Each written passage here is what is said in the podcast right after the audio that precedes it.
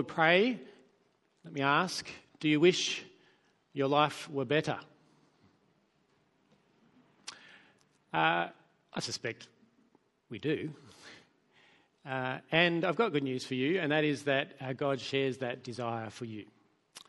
And this book, the book of Hebrews, is a recipe for how your life can be better. And it's a recipe, it's a curious recipe. It only has one ingredient, and the ingredient is Jesus. And so all the way through this book and this term, this series, we're going to be learning many different ways in which it's Jesus and knowing him better, knowing the gospel better, that our life is made better. So let's pray that God would work that in us, not only this morning but throughout the term. Heavenly Father, we thank you that you love us and you do want our life to be better. Help us to listen carefully, to pay the most careful attention, as we've just been urged to do, to your spoken word this morning, the word you have spoken, that you've declared, that teaches us what a better life looks like and also where it can be found. We pray in Jesus' name. Amen. Life is full of words, isn't it? In fact, in the English language, which you'll be proud to know is the most verbose language in the world, there are more English words than there are in any other language in the world. Russian comes second.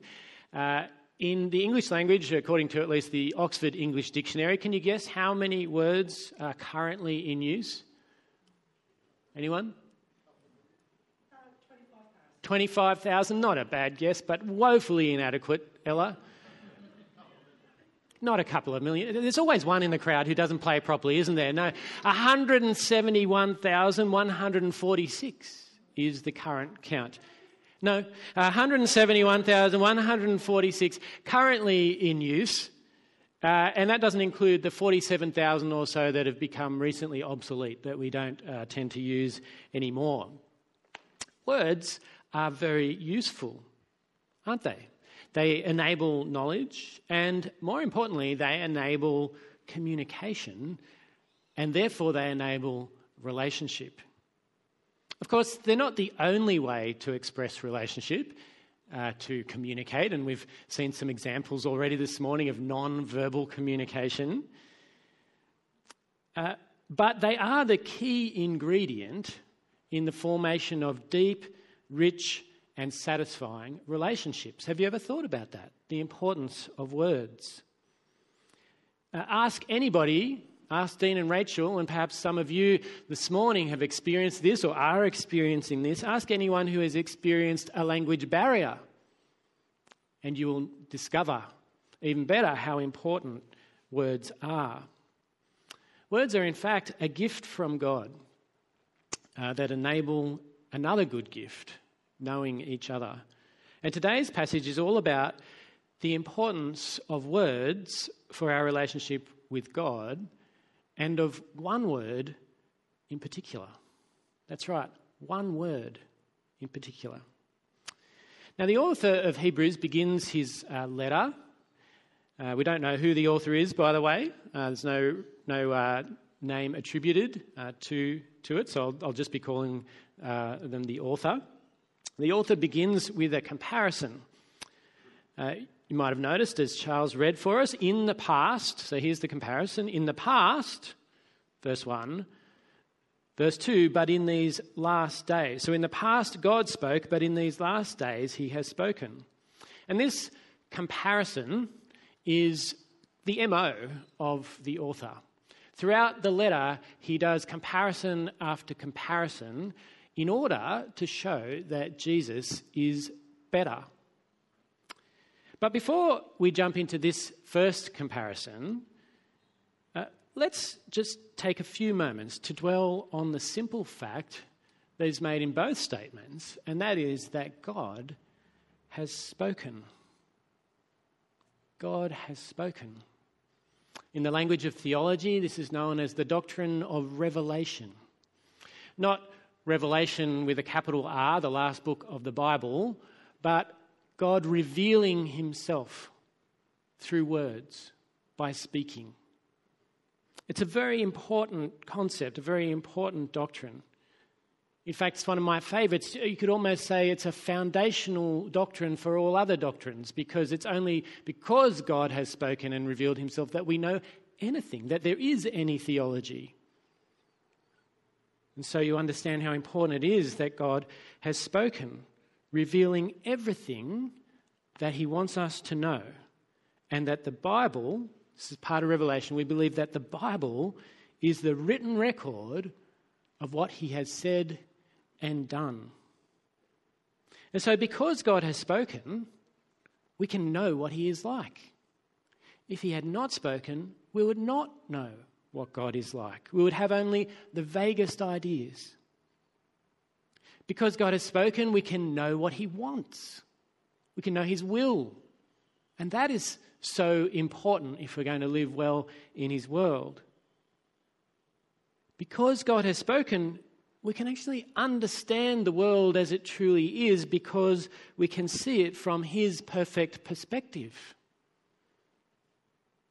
But most importantly, because God has spoken, we can know him personally. Remember, words are the foundation of relationship. And that is the primary reason that God has spoken, so that we can know him personally. The goal of Revelation. A few reflections on the doctrine of Revelation. Firstly, the doctrine of Revelation should keep us humble. Christians should be humble people, because the doctrine of Revelation teaches us that we didn't work God out. We couldn't work God out. We had to rely on God to make himself known, to reveal himself to us. What we know of God is only due to the grace of God in making himself known. So we should be humble in our faith and in our theology. It's a gift from God. Also, because God has spoken, it should keep us listening to God. It's a noisy world, isn't it? So many voices competing for our attention, but no voice is better than the voice of God, is it? No word is more important than the word he has spoken. And God has spoken. So let's keep listening. And a third reflection on the doctrine of Revelation is just how poorly it is understood out there in the world. This fact that God has spoken is ignored by unbelievers when they accuse us of telling them how to live, as if we're making it up. It's not just that they don't believe that God has spoken, it's that they don't know that we believe that God has spoken.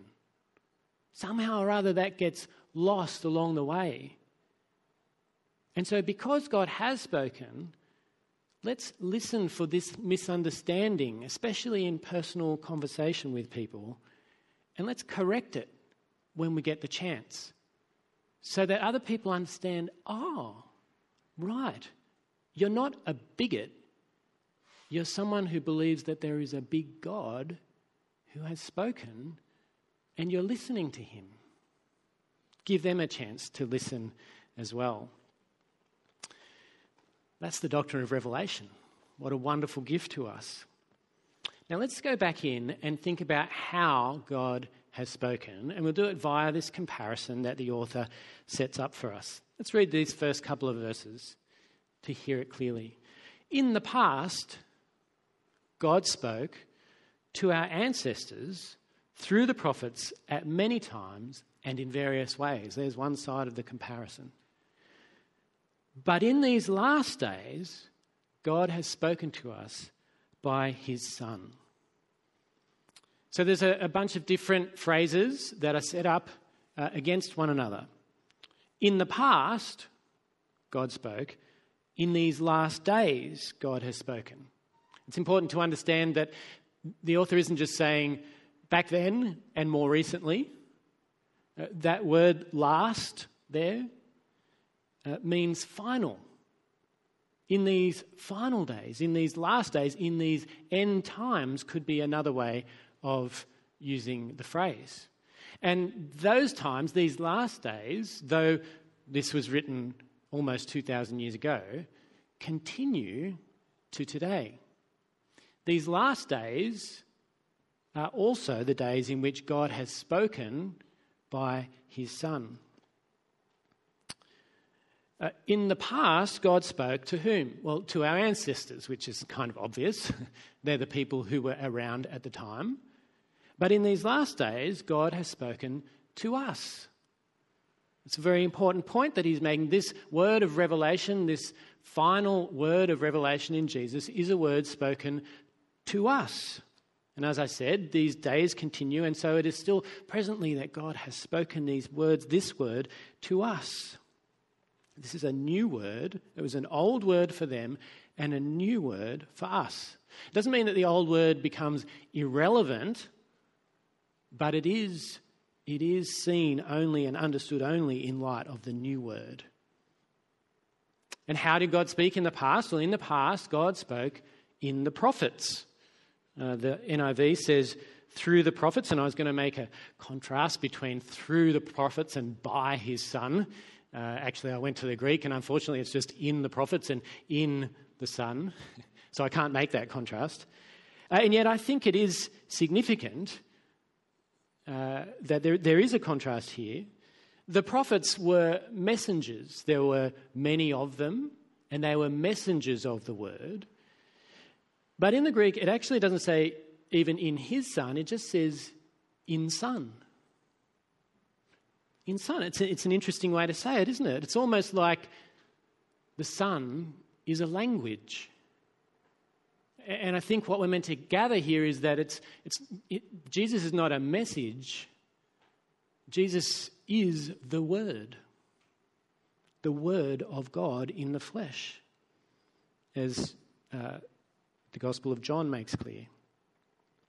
And then finally, the last phrase in that first verse is that God spoke through the prophets at many times and in various ways. At many times and in various ways, contrasted with, well, actually nothing. There is no contrast at this point. There's no once and for all or anything like that there. So, but we're going to leave that hanging for a minute and we'll come back to what might be going on there. Now, in this comparison, the author is introducing us to an interesting feature of God's revelation, and that is the idea of progressive revelation. God doesn't reveal himself all at once in one big download. Rather, throughout history, God revealed himself at various times and at many times and in various ways, and finally in his Son. Not all at once. This is progressive revelation.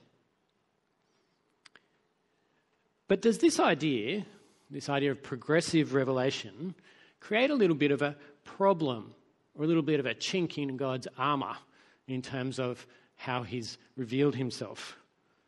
How do we know right now that there's not more to come? If it's God's way to reveal himself progressively, how do we know there's more to come? Should we expect or look for further words from God? If the Old Testament was stage 1 of God's revelation and the New Testament is stage 2, well, couldn't there be a stage 3? Is it a bit like one of those, recent movie franchises? I don't know if you're into any of them, the Marvel or Star Wars or whatever, where there's sequels and prequels and spin-offs galore and no end. Because each one of them makes money. Is the Bible like that? Is God's revelation like that? Well, no, it's not. It's not like that. And the reason is because Jesus, though he was revealed later, was actually God's first word and his final word and every word in between. We should not expect any other word than Jesus. Have a look. We read that he was God's first word in verse 2. In these last days he has spoken to us by his Son, whom he appointed heir of all things, and through whom also he made the universe. So you can think of John chapter 1, or you can think of Genesis chapter 1 here. In the beginning was the Word, and the Word was with God, and the Word was God. He was with God in the beginning. All things were made by him and for him, and through him everything holds together. Genesis 1, and God said, let there be light. And God said, and the Word through the Lord, through the Son, the world is made. So Jesus is, or the Son is God's first word, and he is also God's final word. In verse 3, the Son is the radiance of God's glory and the exact representation of his being, sustaining all things by his powerful word. After he had provided purification for sins, he sat down at the right hand of the majesty in heaven. In other words, he sat down, his work was completed, he took up his throne. God's final word had been spoken. And you might have also noticed the in-between, everything in between, sustaining all things by his powerful word. So at the beginning and at the end and everything in between is this word, the word of the Son, the word who is the Son, the one we know as Jesus. And so when we think about progressive revelation, the way to think about it is that the Old Testament is preparatory. It prepares us for what is to come in the New when Jesus himself, God's final word, comes. It's not just part one and then part two, rather it's promise and fulfillment. And if the promises have been fulfilled, then there is no third word.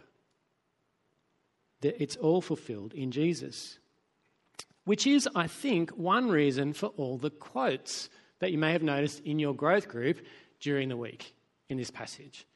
A great collection of quotes from the Old Testament. 7 quotes in chapter 1 and another 4 quotes in chapter 2.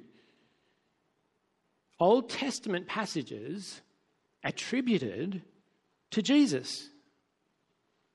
Old Testament passages written before Jesus was born into the world, but not before the Son was the Word of God. And so even the Old Testament is preparing us and making promises for us to help us to understand, to expect, to anticipate, and then to understand who Jesus is when he comes. There won't be a third testament. There won't be a newer testament, because the Son, as revealed in the New Testament, so perfectly fulfills all that the Old Testament foreshadowed. And back to that comparison, I pointed out that though God spoke in the past at many times and in various ways, and yet there's no comparable phrase after God speaking in Son. And I think that's simply because in these final days, in these last days, God has spoken by the Son alone. A last word for last days. But the comparison between how God spoke in the past and how he has spoken in these last days isn't the only comparison in the passage, is it? You would have noticed this if we didn't read it all this morning, but if you're looking at it in your growth group or if you looked at it before you came this morning, you would have noticed another comparison. A second comparison, which is between Jesus and angels.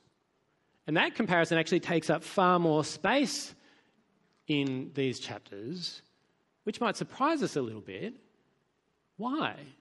Why does the author spend so much time talking about angels or comparing Jesus to angels?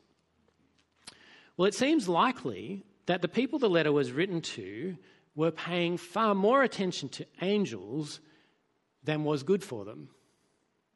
In fact, it seems likely that they were influenced by a teaching at the time, had various, various forms, various versions, but generally it was known as Gnosticism or the Gnostic heresy. And in this teaching, the view was that spirit was good and flesh was bad, that spirit was pure and that somehow flesh was less than pure. And so it's likely that they may even have been worshipping the angels. If you go to Colossians chapter 2:18 at some point, you will read there that this was something that went down. Colossians 2:18, do not let anyone who delights in false humility and the worship of angels disqualify you. So it's possible that this is what was happening, or among some that the author was writing to. They may have been worshipping angels and thinking even that the angels, because of their spiritual nature, were even somehow better than Jesus, who had taken on flesh. And so the author of Hebrews, through his collection of Old Testament quotes and his explanation of the gospel, explains that, no, it's the other way around. The angels aren't greater or better than Jesus. Jesus is far superior to the angels. So he introduces the idea of angels in chapter 1, verse 4. Speaking of Jesus, he became as much superior to the angels as the name he has inherited, that is the name of Son, is superior to theirs. In verse 6, it is said that Jesus is the object of the angels' worship, and of course the lesser worships the greater. In chapter 1, verses 7 and 8, we read that angels are merely impermanent creatures, whereas the Son is constant and eternal. And this Son, he rules from a throne, whereas the angels are servants. In fact, the angels, we read in chapter 1, verse 14, serve those who will inherit salvation. Are not all angels ministering spirits sent to serve those who will inherit salvation? And this is really where the author elevates the Son and puts the angels in their place. He explains that far from the Son's humanity tarnishing him, it is the means, get this, it is the means of his perfection. That sounds almost blasphemous, doesn't it? To say that the Son had to become human in order to be made perfect. And yet that's actually what we read. Chapter 2, verse 10, in bringing many sons and daughters to glory, it was fitting that God, for whom and through whom everything exists, should make the pioneer of their salvation perfect through what he suffered. Now, don't misunderstand. It's not that there was anything in Jesus that was not already pure and holy, but rather that his work was not complete until he had taken on flesh and blood. In fact, the author goes even further. It was not just his sharing of flesh and blood, but his offering up of that flesh and blood that achieved his perfection. It's amazing, isn't it, to think that God condescended in that way, that the pure Son of God took on flesh and then gave that flesh up, and so was made perfect. And get this, it was in the sharing and the giving of flesh and blood that the Son also elevates those who have flesh and blood. He elevates those he has saved to share in his glory with everything, even the angels, subject to them. That's you.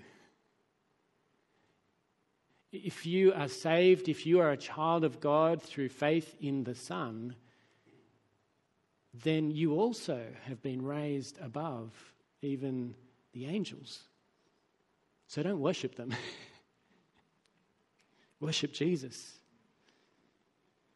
In Jesus, God has spoken his better word, his best word, his final word. There is no more for God to say. So, does God still speak then? Yes. Yes, he does. God continues to speak through that same word. And God continues to speak through the written word, which is the account, the faithful record that we have of that one word. The Bible is a living word because it is breathed out by God. It has his life in it. And because the same Spirit who inspired it in the first place has been given to every Christian to help us hear and understand and heed the word about Jesus that it contains. But does God speak in other ways, I hear you ask?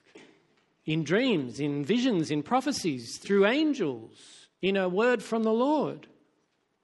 Well, he may, but if he does, it won't be a new word he speaks, another word, a better word than Jesus. When God speaks, it is always in relation to his Son. It is the only thing he is interested in talking about. God speaks in Son, remember. He wants you to know his Son. Because the Son, as we read in chapter 1, verse 3, is the exact representation of his being. It's by knowing the Son that we know the Father. So if you want to know God, know his Son. Because the Son, again in verse 3, has provided purification for sin. So if you want to find forgiveness for your sin, find it in Jesus, the Son. Because the Son, as it says in chapter 2, verse 9 and 15, has tasted death for everyone. So if you want to experience the grace of God that sets you free even from the fear of death, then experience that grace and freedom in the Son, in Jesus.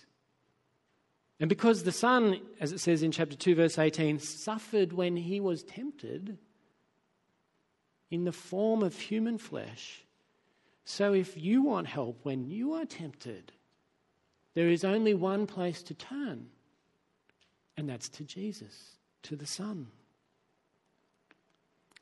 But one thing I've noticed over the years is that when people want to hear from God, perhaps desire a new word from God or claim to have a new word from God, it's rarely about Jesus.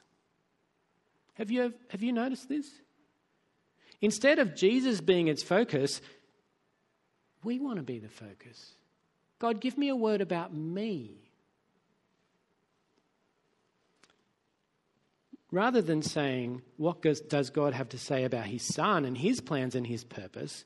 Rather, we ask, what does God have to say about me and my plans and my purpose?